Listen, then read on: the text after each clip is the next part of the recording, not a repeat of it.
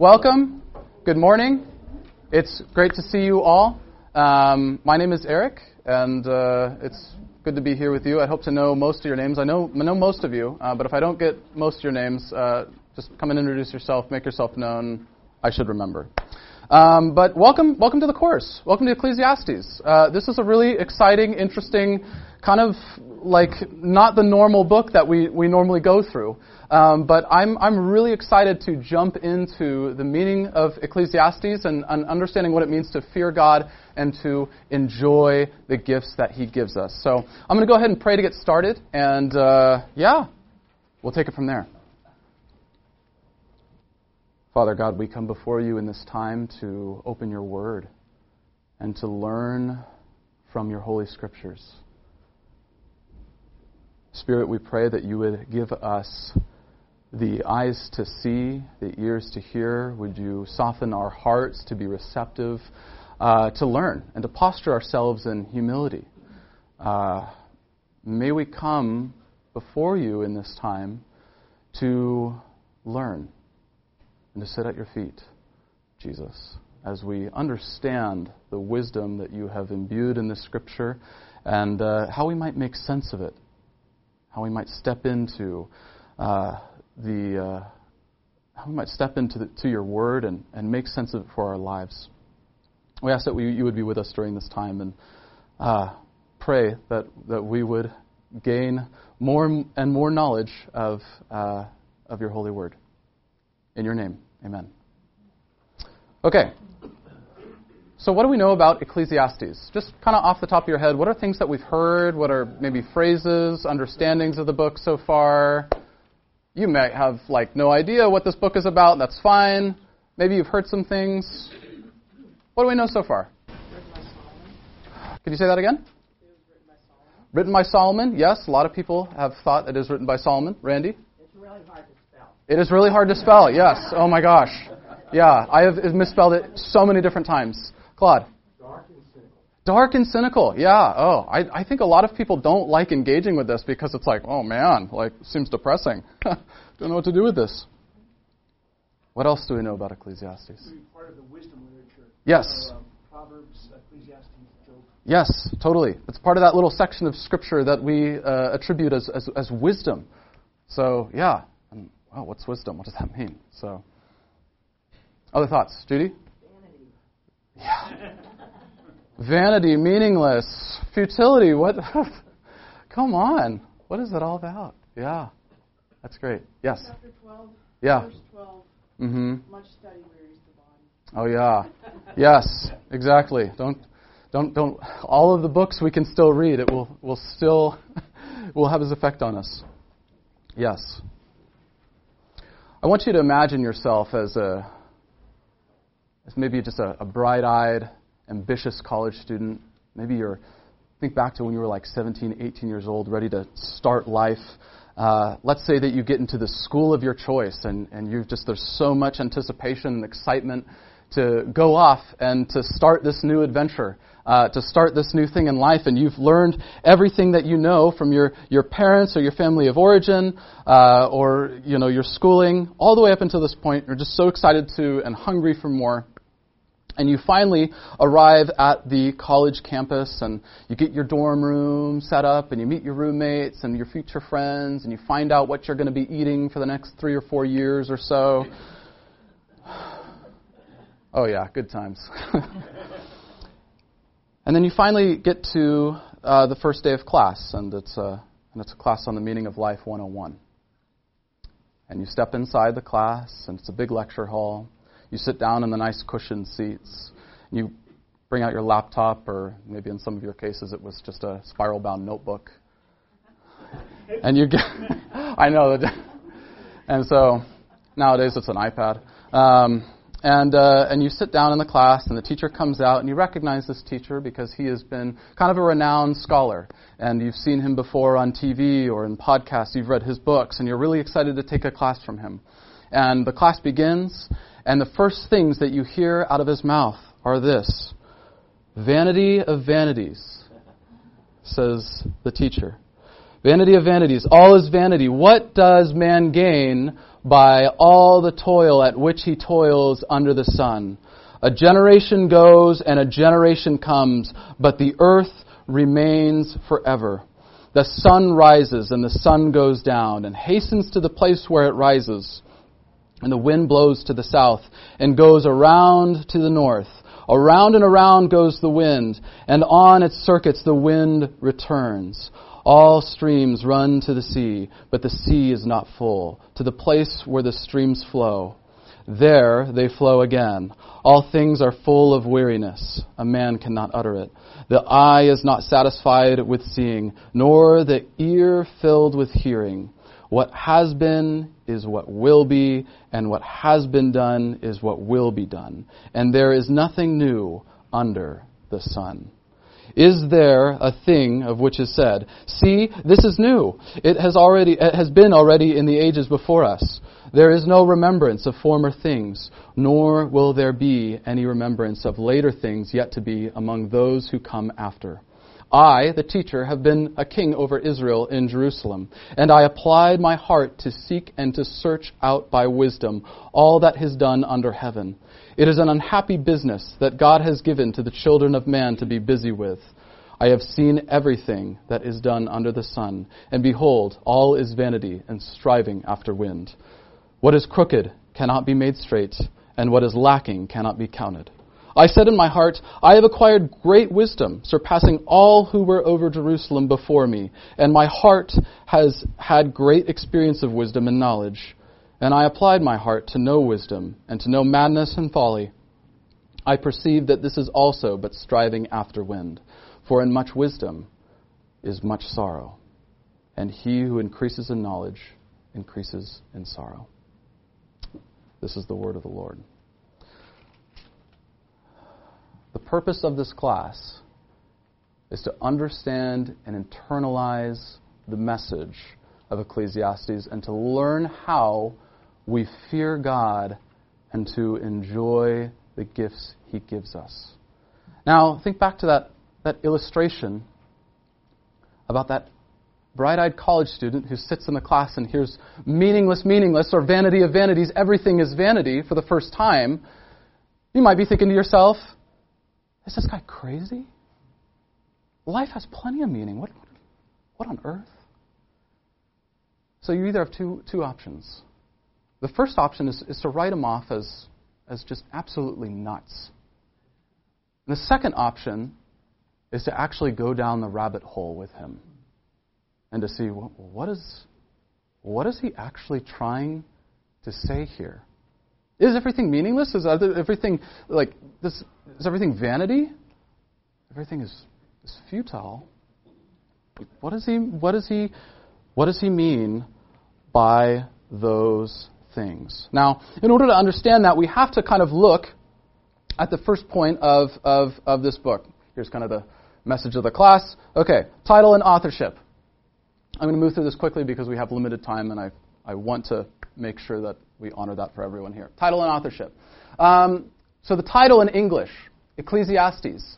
Um, we get that from the Greek translation of the Old Testament called the Septuagint. And it comes from the Greek word ekklesia, which some of you might understand as, oh, that means to, to gather. And that's where we get our word church from, which is, is really fascinating. Um, and so, but the title in Hebrew is Kohelet. And that also means the one who gathers, which often is translated in your books as teacher or a preacher. And Kohelet is the main voice of this entire book. There's actually two people who kind of put this book together. There's the author, um, who, as you can see in, in verse one right here, says, the words of the teacher, the son of David, king in Jerusalem. And then there's another voice that steps in. And, and he's the majority of the voice all the way up until about chapter twelve. And says, yes, he's the um, Kohelet. Uh, he's kind of the prominent voice in the book. He's the main critic of, of, of what we are hearing throughout the whole thing. There's a lot of people who think that he is King Solomon, son of David. Um, a lot of people also think that he could be a later unknown king in Israel, just because the name Solomon is not mentioned. Uh, and, and there's also a lot of other people who think that he could be an Israelite teacher with kind of a Solomonic persona. Uh, but whatever that may be, we'll refer to him in this class as Kohelet. um, because I think that is the most most faithful response to this book. A uh, lot of options there uh, as to uh, where he is, but just for now, we'll we'll stick with Kohelet as kind of the main thing. Um, and uh, wisdom literature overview. Now, we talked a little bit about this beforehand. Um, what exactly is wisdom literature? Uh, you know, is this just how to be smart one oh one? Um, you know, how do we actually in, engage with this sort of material? Uh, it's different than the Gospels, or it's different than epistles, or it's different than poetry. Uh, but it's it's just kind of a unique category in Scripture, and, and I've kind of defined it as this: a genre of ancient literature characterized by emphasis on teaching its audience the things necessary to attain virtue and to obtain divine favor. So primarily it's going to be these three books that Tom kind of mentioned to us, the Proverbs, Ecclesiastes, and Job. Sometimes, uh, depending on who you talk to, Song of Psalms is, is, is thrown into there, um, but that can vary based on what commentaries you're consulting or, or who you're talking with. There's elements of, of wisdom that we do see throughout the the, um, the Ketuvim, uh, and, and that's going to you know vary on that, but primarily um, Proverbs, Ecclesiastes, and Job are kind of the three staple ones that we say this is the, the trilogy here. Um, it's located in the Hebrew Bible, as, as I mentioned. I used kind of that fancy word that maybe some of you might be familiar with, but the Ketuvim, or the writings. Now, when we think about our um, canon of Scripture, we, we know kind of how the Bible is organized from Genesis uh, to, to Malachi. Uh, and, and the way that has been comp- uh, composed is that it's, it's more of a chronological reading um, of how we have structured the Old Testament. But when we look at the Hebrew Bible, so to speak, uh, it has been organized a little bit differently. We have the, uh, it, it has kind of a, a abbreviation called Tanakh. So, Tanakh. And that stands for Torah, or instruction, the first five books of the Old Testament, and then the Nevi'im. Probably spelled that wrong. Um, Nevi'im, which is translates to prophets in Hebrew, and then the Ketuvim. I know, I'm probably spelling this wrong. That's fine. And and that's the writings. And here are the um, eleven books, and the, as you know, the, the Hebrew Bible ends with First and Second Chronicles, because it's it's kind of a overlap of everything that is that has happened thus far. The way that the Hebrew Scriptures are organized um, are are are to be, they kind of build off one another. We get the Torah, the first five books of the Old Testament that talk about the story of origins and Israel and and how they came to be. And then we get the Nevi'im, the prophets.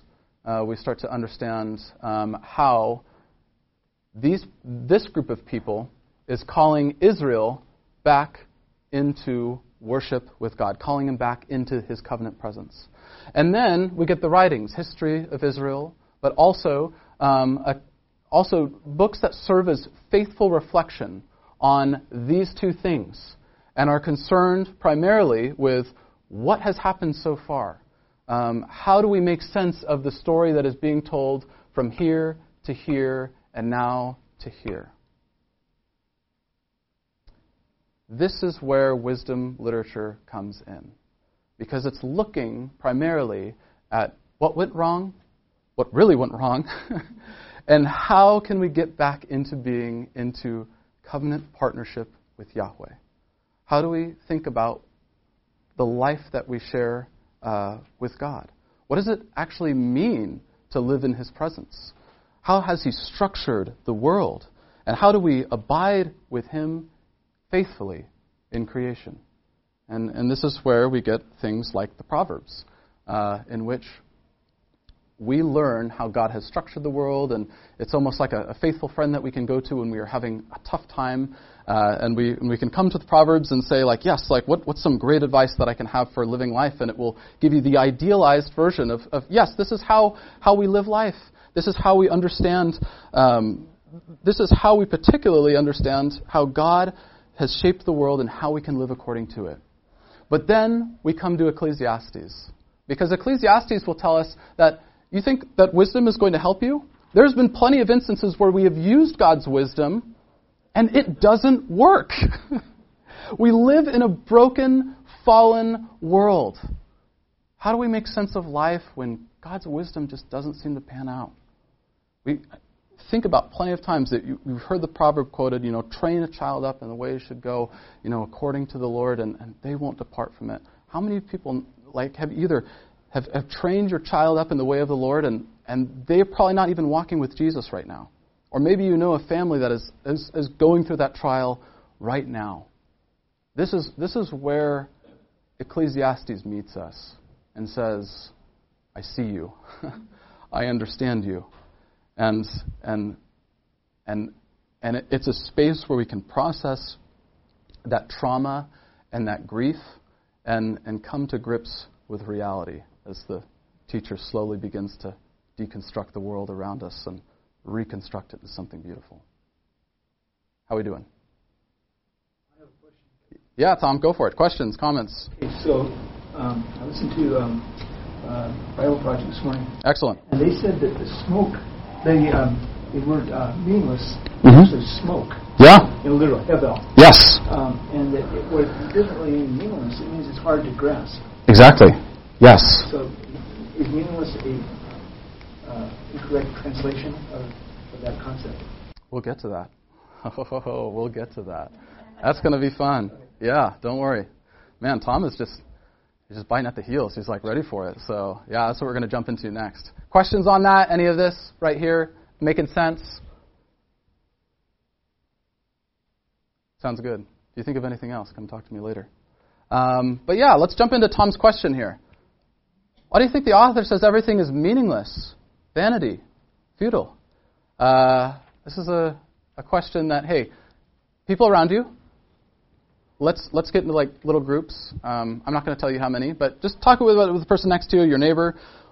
Why do you think the author says this in regard to the pursuit of wisdom, vanity of vanities? Why is everything meaningless? Is everything vanity? Is everything futile? Think about those things, and uh, I'll give you guys a couple minutes to come up with a a good answer. Ready, go.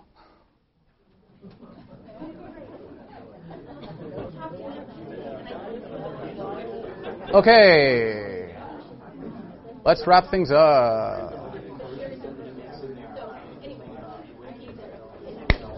All right. I'd love to hear what you discussed about in your small groups. Let's let's just be theologians together. Let's come up with uh, some sort of meaning, despite the meaninglessness. Um, so what do you think the author is saying about everything is, is meaningless, or everything is vanity or, or futile? What do, You know, what what, was, what did your discussions lead you to in, in light of this? Yes, Anna? Um, she was saying yeah. riches don't satisfy, and, and if it is Solomon, he had everything. Oh, yeah. And he discovered that earthly relations don't even satisfy. You're constantly seeking yeah. for satisfaction without God. Yeah. That could be the point he's making. Look at all this stuff on the earth that is meaningless. Yes. Because it doesn't satisfy. Oh, yeah, yeah. It, um, it's, it's just, it's, it's temporary, right? Um, it's here for a moment, but we, we don't take it with us when when we die. Uh, it it's left here, uh, or it can change. You know the value of you know look at our economy today and just the, the value of, of money.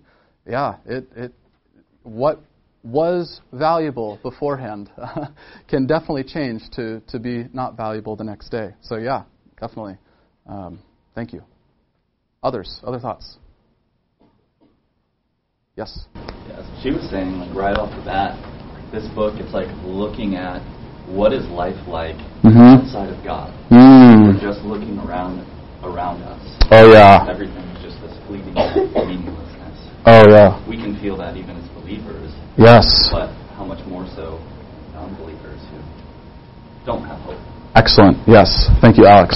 Yep. That's like he he adds under the sun. Yes. Kind of like not under God, but under, you know. Yeah, absolutely. Man, you guys are good. like, I'm like, whoa, here we go. Yeah. What is is what is what is meaning outside of life with God? Great question. Great question. Other thoughts? Other things we want to add to this conversation? I, I had a thought. Yes. Uh, is it the focus seems to be very selfish, self-centered. Yeah. He's not talking about world, what he can contribute. Yeah. Um, that's not what your country can do for you. That's what you can do for your country. Ah, uh, yes. I mean, this guy, you know, Solomon was so focused on himself, it seemed like it rhymes. Yeah. Yeah. Totally. Yeah, and if it is Solomon or whoever is writing under a Solomonic guise, whatever, it's it's right. Let me just say, hey, it's right for you to see it as, as Solomon, whether it was him or it was someone. You know, the Hebrews often did this. They they wrote uh, so you could try to see things from their, their point of view. Um, yeah, totally. Had, like, what was it like looking from his perspective on, on everything that he is uh, and how he has lived his life? Uh, what was the purpose outside of God? Um, was it was it self-centered? Uh, what was is it God-centered? That's that's really great. Thank you. I've said before that um, you know either here or maybe at the calling, I've said before that, that we can think of words as somewhat like suitcases for uh, ideas. Now, when they were coming up with this word, you know, so so in some of our translations it says vanity, um, it says meaningless, it says futile, um, and Tom brought up a really great point looking at the word hevel as uh, smoke or vapor. Now, yes, that's actually, you know, what it, it, it, it translates to. So when we're looking at it, you can say smoke, vapor, says says the teacher. Smoke, everything is is, is, is vaporous smoke. Uh, and it's not necessarily true. This cart here is not ne- vaporous smoke. I am not vaporous smoke.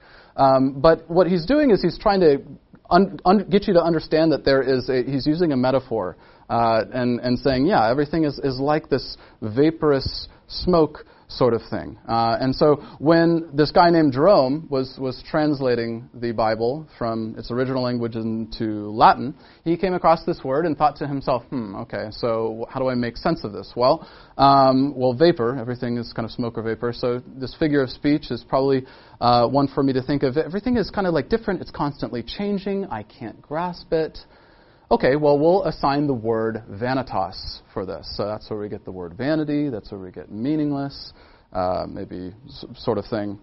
Uh, but the Hebrews, uh, in kind of an in-depth study on this particular word called hevel, this is kind of how it is spelled out. You know, and once again, Hebrew scholars in the room, please don't shoot me for my beautiful calligraphy here, um, is this word called hevel, and that's what we get right here.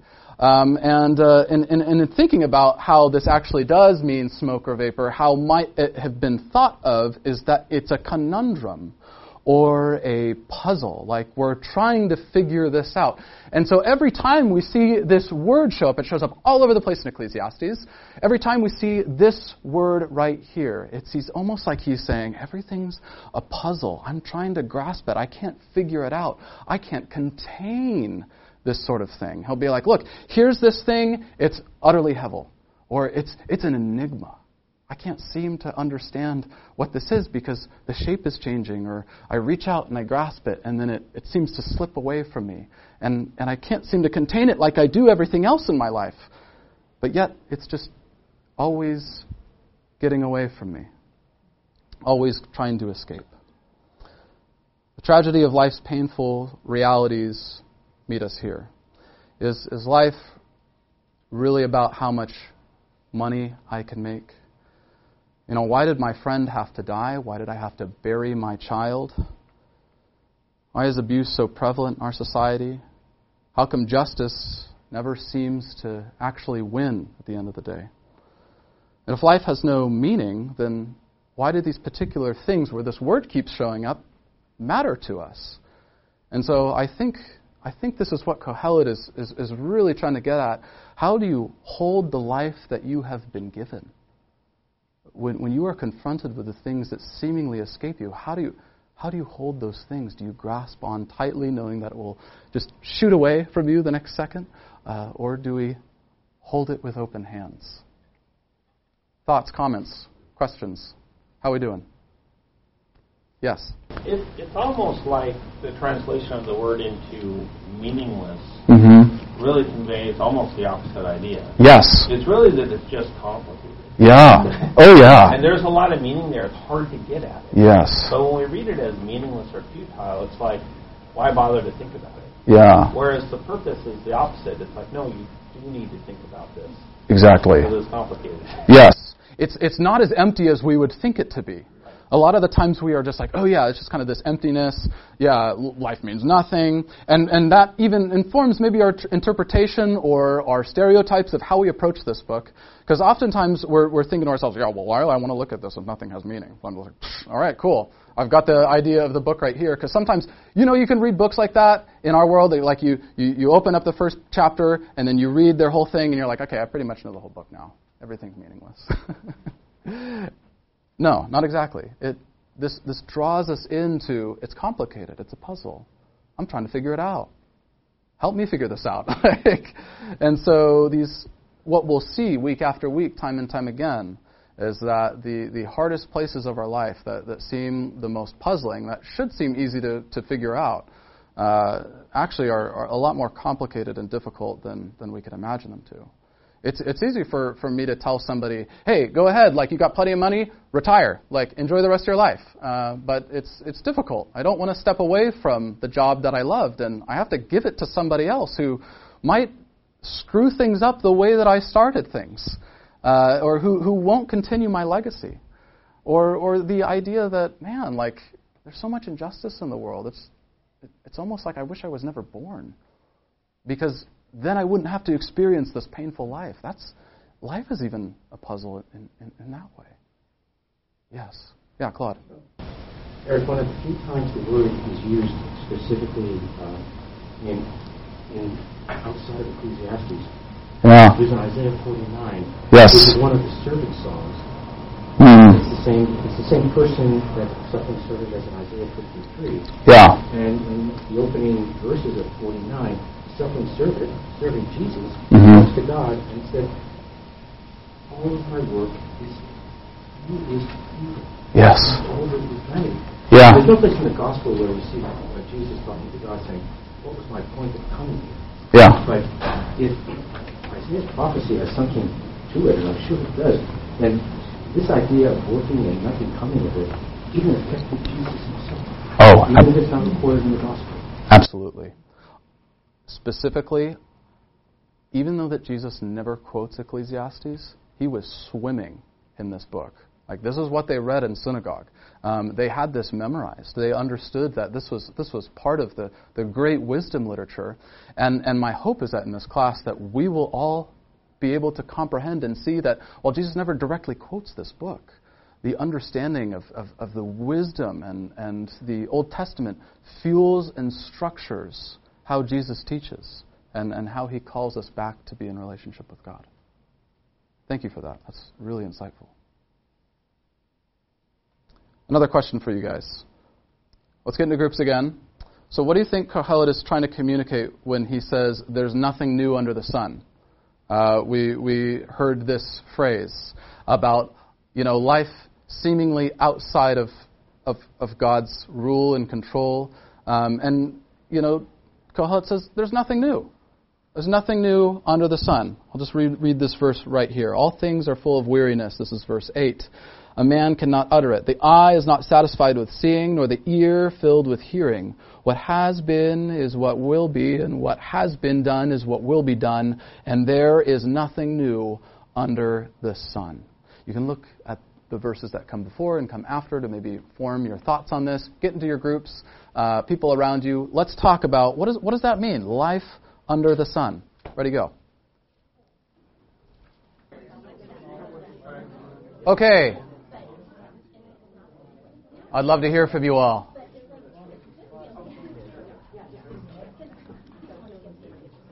What do we think Kohelet is trying to communicate when he says, there's nothing new under the sun? Or this phrase, under the sun, what?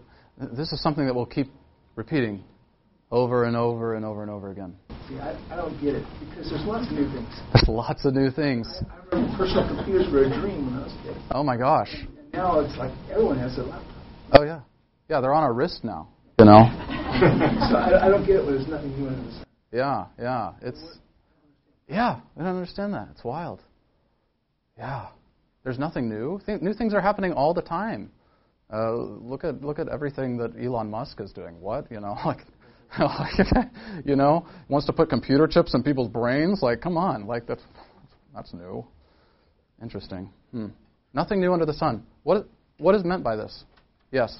Well, I think it's interesting, at the very beginning of the Bible, we see the Tower of Babel. Oh, yeah. We see humanity rising up to a, a new oh. height. Oh. And it comes to nothing. Oh. And we see that happen many times, even before Ecclesiastes. Oh. Many thousands of times since. Interesting. So, okay. At that point, the technological differences are yeah. fairly shallow. Yeah. Yeah. Civilizations come and civilizations go.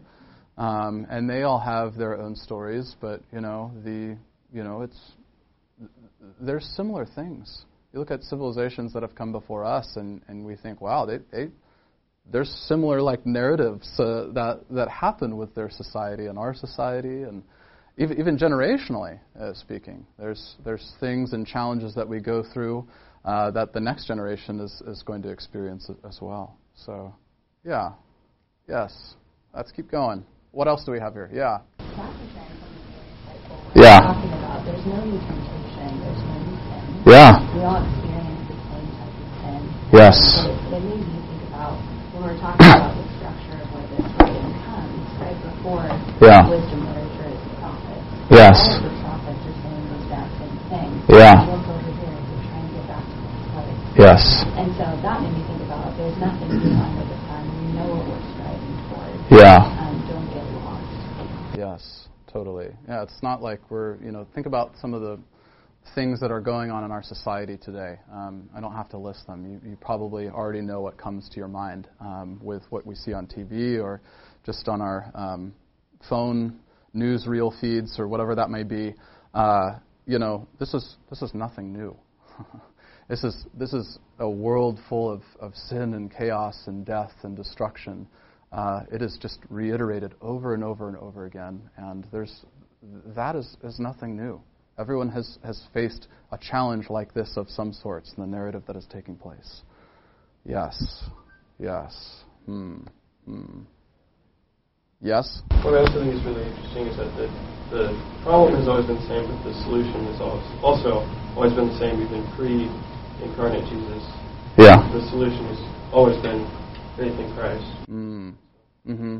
Faith in, in who God is. Yeah, so there's a difference between, um, seemingly, between the world that we are creating for ourselves and also the world that God has created as, uh, you know, for, for us. And so, yeah, we're, we're starting to we're starting to pick up on, on these things. Yes, Matt? Well, uh, it's like when you read the Bible yeah. or even older books or something, a lot of times it's timeless. Yeah, yeah. Things are the same. Yeah. Yeah. Or to even even to society. Yeah. You read books from seventeen hundred, sixteen hundred. Yeah. Yeah. Totally. You go like this is fake. Yeah. Yeah. Our English classes, you know, when we're reading these older books that came out a long time ago, we're like, how does this relate to our world? You know. Oh yeah, a lot of different things. You know, the way that they're expressing it allows us to jump in and unpack things and thoughts that they were having about uh, at this time, and is even related relatable to our world. Yes. So, I mean, the author here is definitely trying to make his point by by starting off with some things we can't really do anything about, like the sun rising or setting, or yeah. the, the yeah. water is flowing. It's like yeah. you read through this, like, okay, there are a lot of things about this world that we can't like just mm-hmm. turn it back. Yeah. And it's just going to keep going, but we see those things change at the end of the Bible, in the book of Revelation, yeah. where the whole oh. world is made renewed, and yeah. our relationship to the sun changes, our yeah. relationship to the yeah. the water flowing out of the new city, it's, it's a new stream, and so things really change then. Yeah, yeah, yeah, yeah, yeah, yeah. Okay, guys, we've we've reached the point. This is this is great. Did you want to add anything? Yeah. What comes to me is greed. Yes. Yeah. Yeah. What about it? You're always looking for something better. Yes. Or yes. what somebody else has.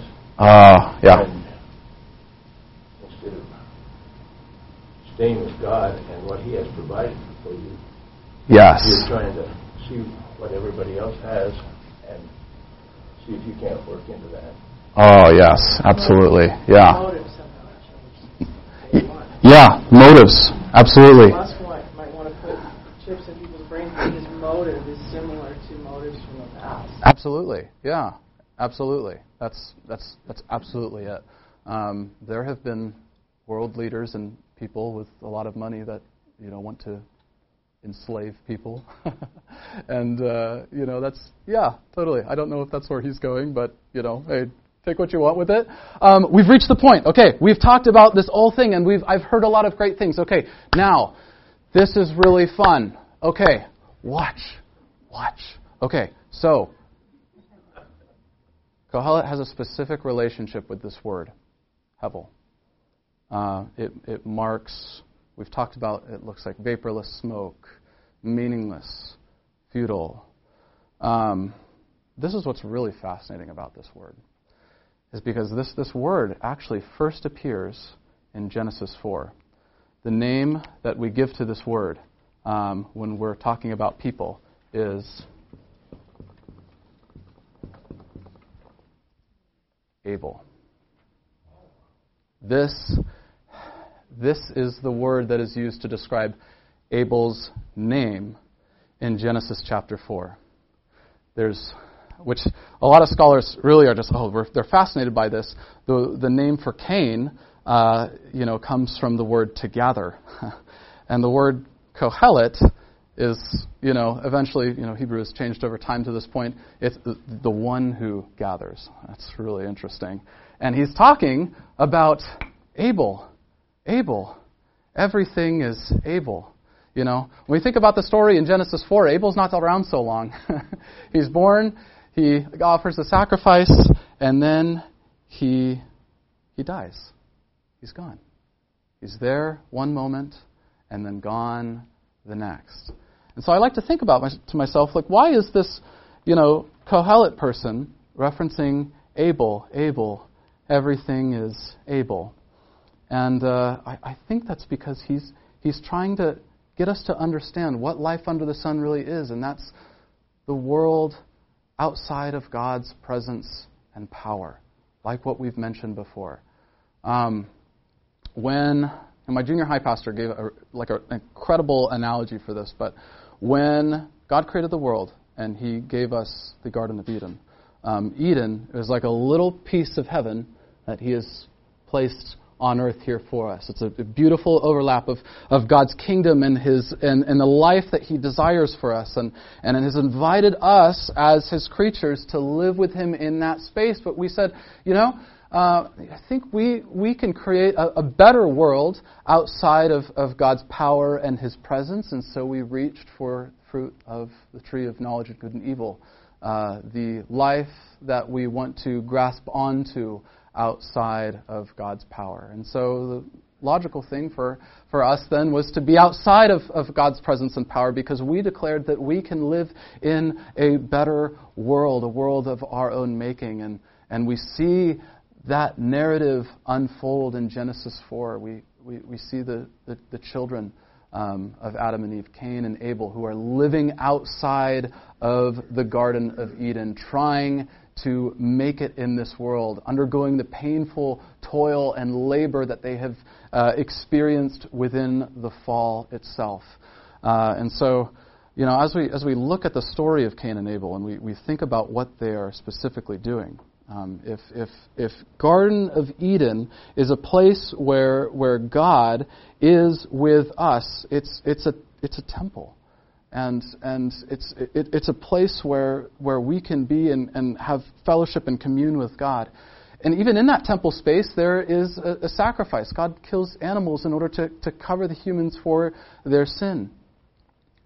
And so, what Cain and Abel are doing outside of the garden seems. seems to me to think that they are they're trying to get back inside, and, and and and they're trying to offer what is right so they can go and to be with God again. I believe that's what the the narrative is telling us. And so Abel, Abel, everything is Abel. What is the life that we try to construct outside of God's presence and his power?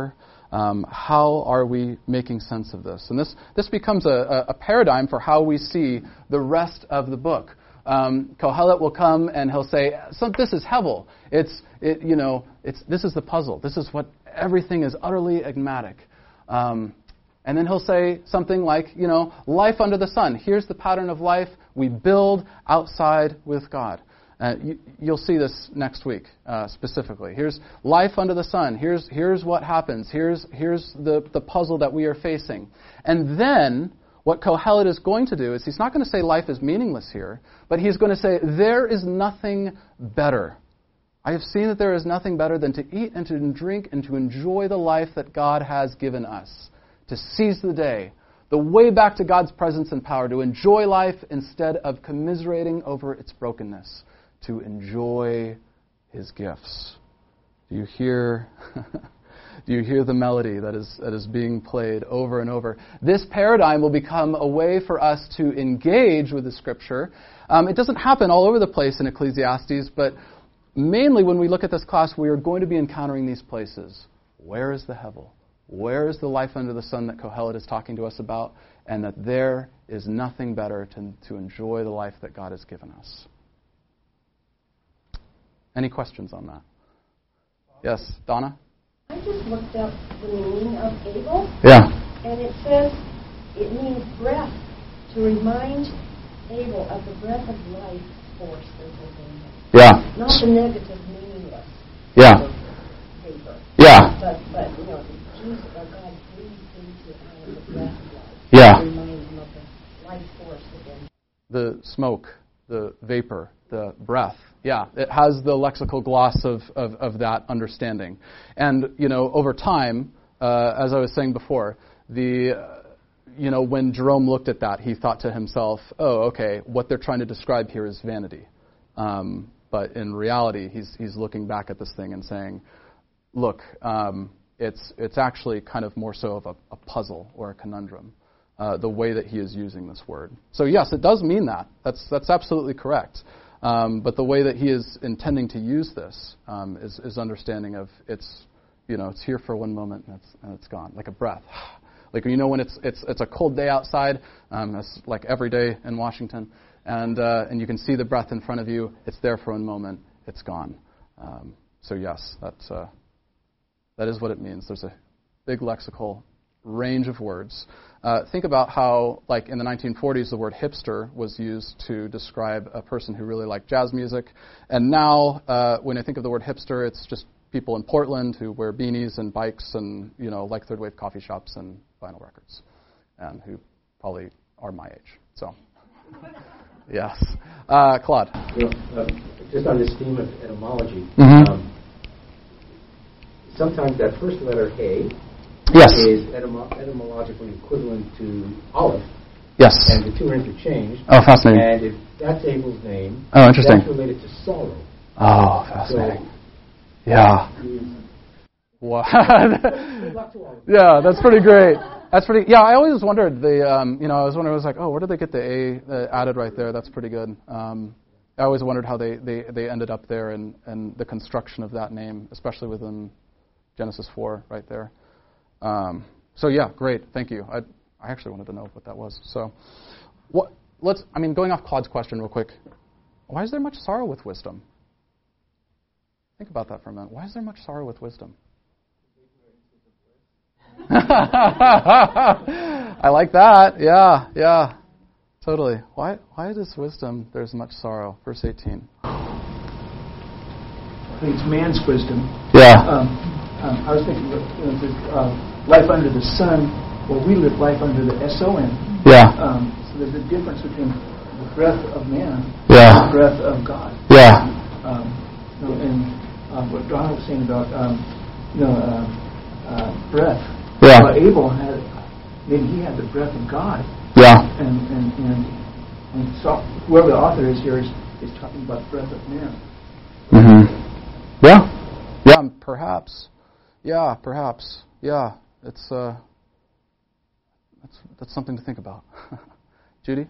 I think even as believers we experience this in the sense that as we mature and are more aware of our sin, then that brings sorrow. That, that oh, yeah. We're still sinning. Yeah.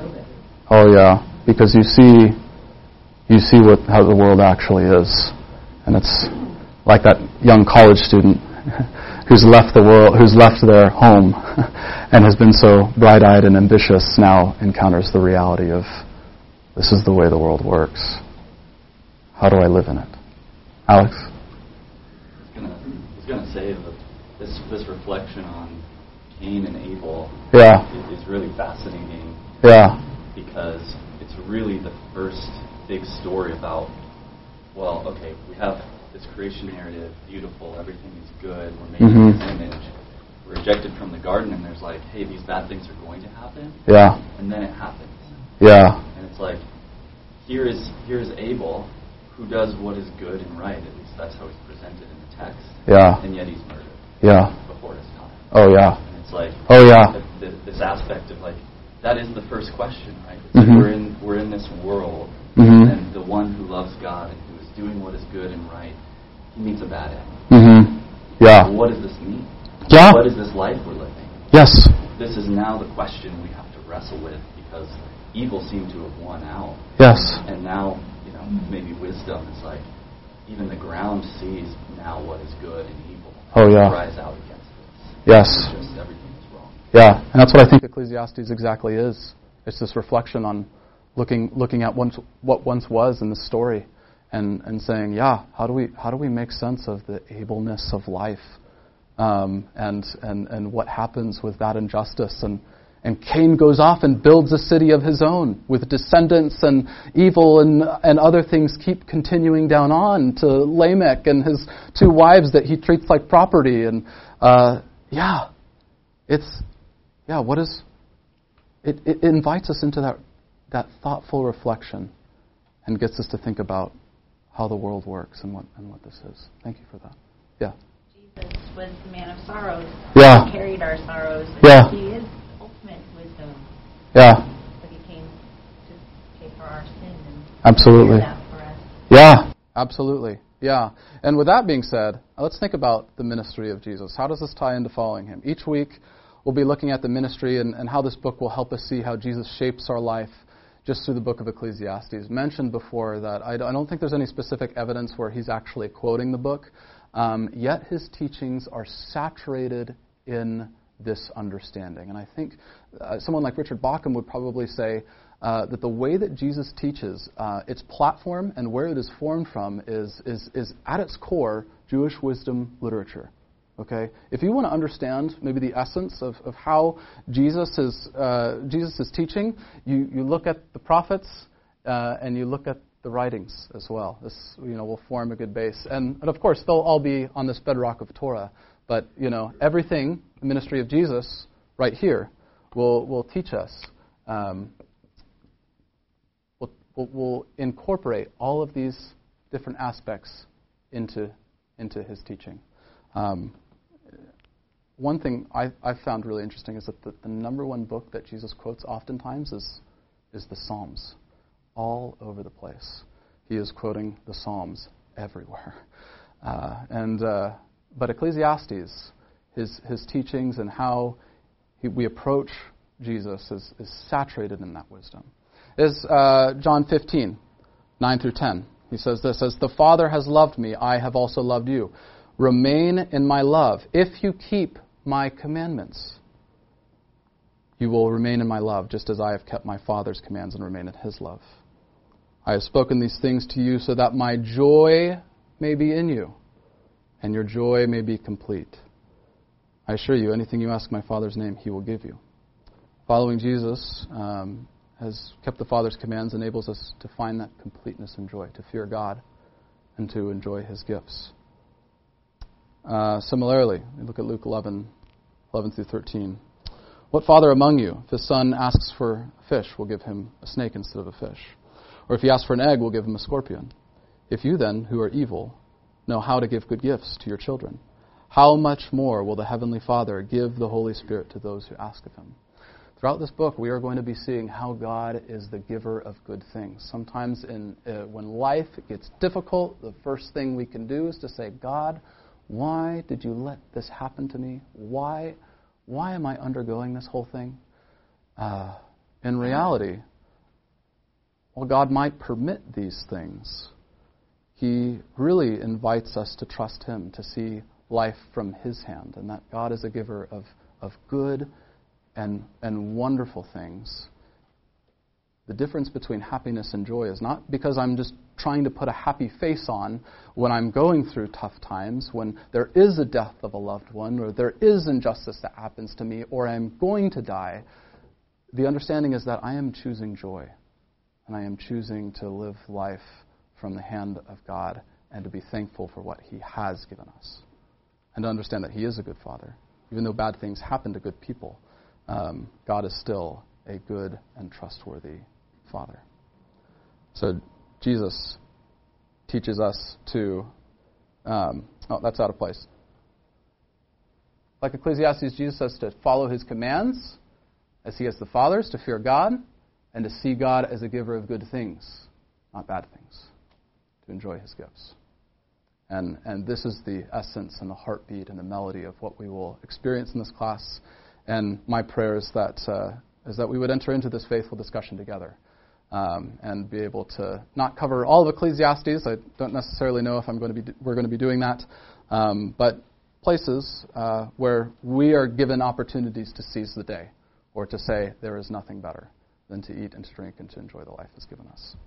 Uh, I'll close with this uh, quote uh, from a professor of mine, uh, Doctor Russell Meek, who lives up in Idaho. He says, Ecclesiastes gives us a paradigm for processing the injustice and pain we experience, and it shows us that our experiences are not all that unique. It gives us a language for expressing the truth of what we see around us.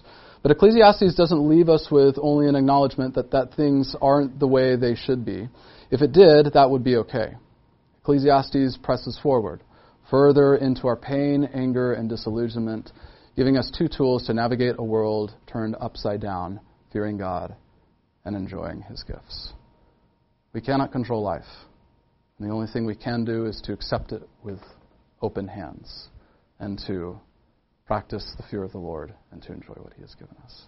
Um, friends, I want to show this final uh, video from the Bible Project. Uh, it's a couple minutes long, and then we'll get out of here. Uh, but just to have this in your minds as we uh, go through the class, and to and I think Tim Mackey and the guys over here do an incredible job at narrating what the book is about and, and how we can think about these things together. So uh, could someone hit the lights for me, please? Thank you, Lucas. What'd I do without you? We're exploring three books in the Bible known as the wisdom literature: Proverbs, Ecclesiastes, and Job. And they're all asking the question, what does it mean to live well in this world? So we've looked at Proverbs, who you could think of as a bright yes, young teacher. She's all about pursuing wisdom, an attribute of God that's woven into reality. And she's optimistic that if you use wisdom, you will build a successful life. But then we come to Ecclesiastes, who's more like this sharp, middle-aged critic. And he says, you think using wisdom will bring you success.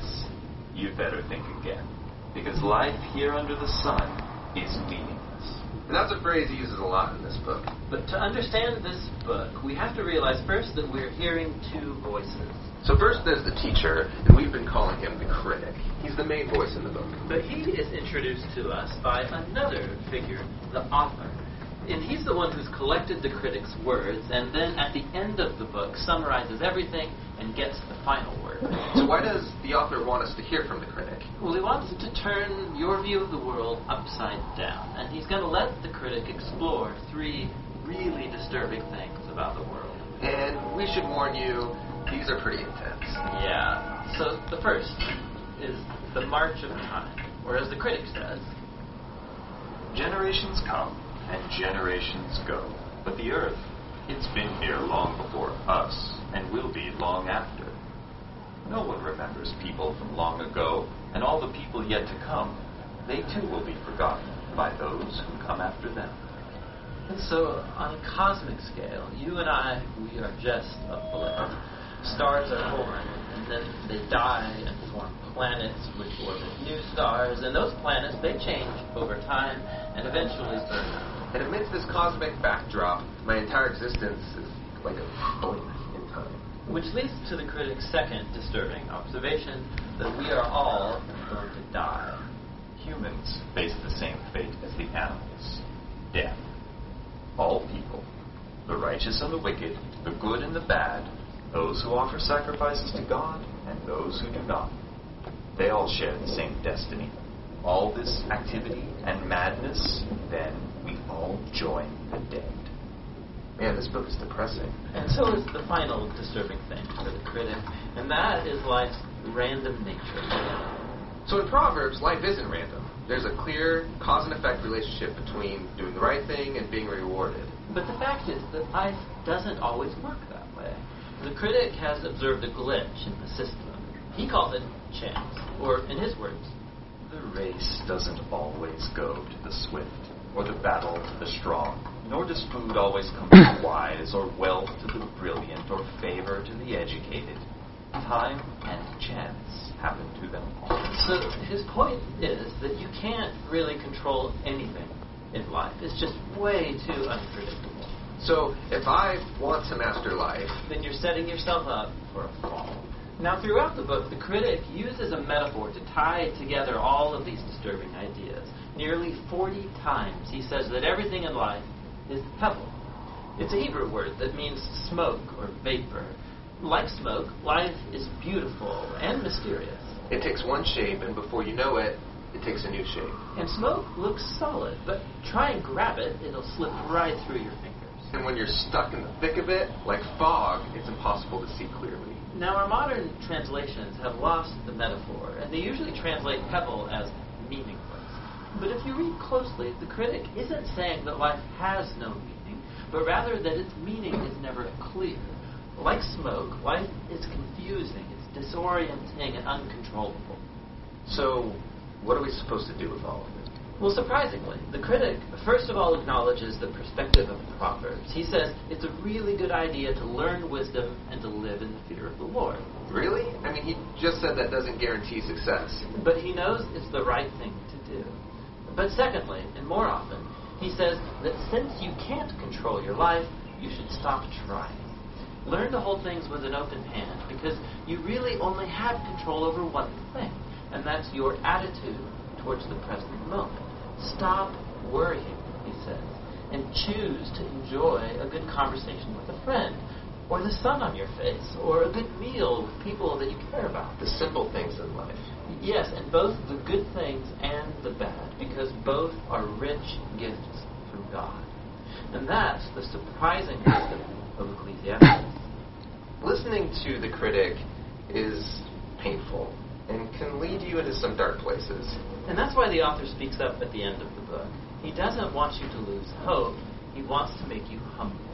It's to someone who trusts that life has meaning even when you can't make sense of it, that one day God will clear the hevel and bring his justice on all that we've done. And so he tells us that the proper response to all of this is to fear the Lord and keep his commandments. And that's the book of Ecclesiastes. Now, there's one more voice in the Bible's wisdom literature, and that's the book of Job. And he will bring us the final, much-needed perspective on our journey into wisdom. Hey, thanks for watching this video. We make a lot more videos like this one here on our YouTube channel, so check them out. We believe the Bible is a uni... Uh, lights, please. Well, thank you for joining us today. We've gone a little bit over your time, but uh, grateful that uh, you all are here and uh, and that we can be together. Um, I'd like to highlight just two um, of the teachers in our class. Um, Alex Groh, standing right here, will um, be covering one week, and I'll also be leading uh, this course with David Bufford uh, over here as well, who'll be on for next week talking about Ecclesiastes two. Um, next Sunday, you your homework, uh, so you should take it. Definitely should. You're not being graded on this, but um, read and meditate on Ecclesiastes two, one through twenty-six. Um, and then, you know, the goal of this is, hey, just by March twenty-eighth, which is the last book, the last day of the class, uh, read the whole book. Um, re- read the whole thing. Try to understand what, what, what God is saying here. How do we fear God and enjoy his gifts? And uh, the enjoyment of those gifts is what will lead us back to Eden and uh, will lead us back to the garden so we can be in the presence of God. So... questions, comments, closing thoughts. That's it. I'll pray for us and then we can take off. Father, thanks for your love for us and uh, for this world that you have given us.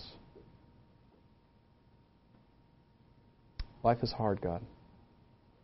We go through many challenges and difficulties and things that are painful in this life. But there are people here who have seen more injustice and pain than maybe even I have in, in my life.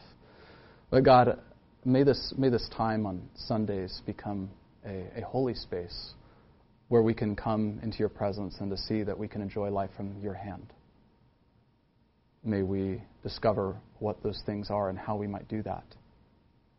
And it might be painful to venture into those spaces where our world slowly begins to deconstruct in how we think life is. But Lord, we, we pray for a faithful reconstruction. Uh, that in the midst of where our pain does not seem to have words uh, which can be adequately expressed uh, by our human tongues, may you give us the language for those spaces. Uh, and may we find ourselves in your presence in Eden with you once again. Uh, we pray that we look forward to uh, the, the life of the world to come that you give us, and, and that now uh, is, is preparation for that, and, and how we will abide in your everlasting kingdom. I pray for each and every one of us here this morning. May we embrace the grace of you, Lord Jesus, and, and live in the love that you have for your church. In your name I pray, amen. Thanks, everyone. See you next week.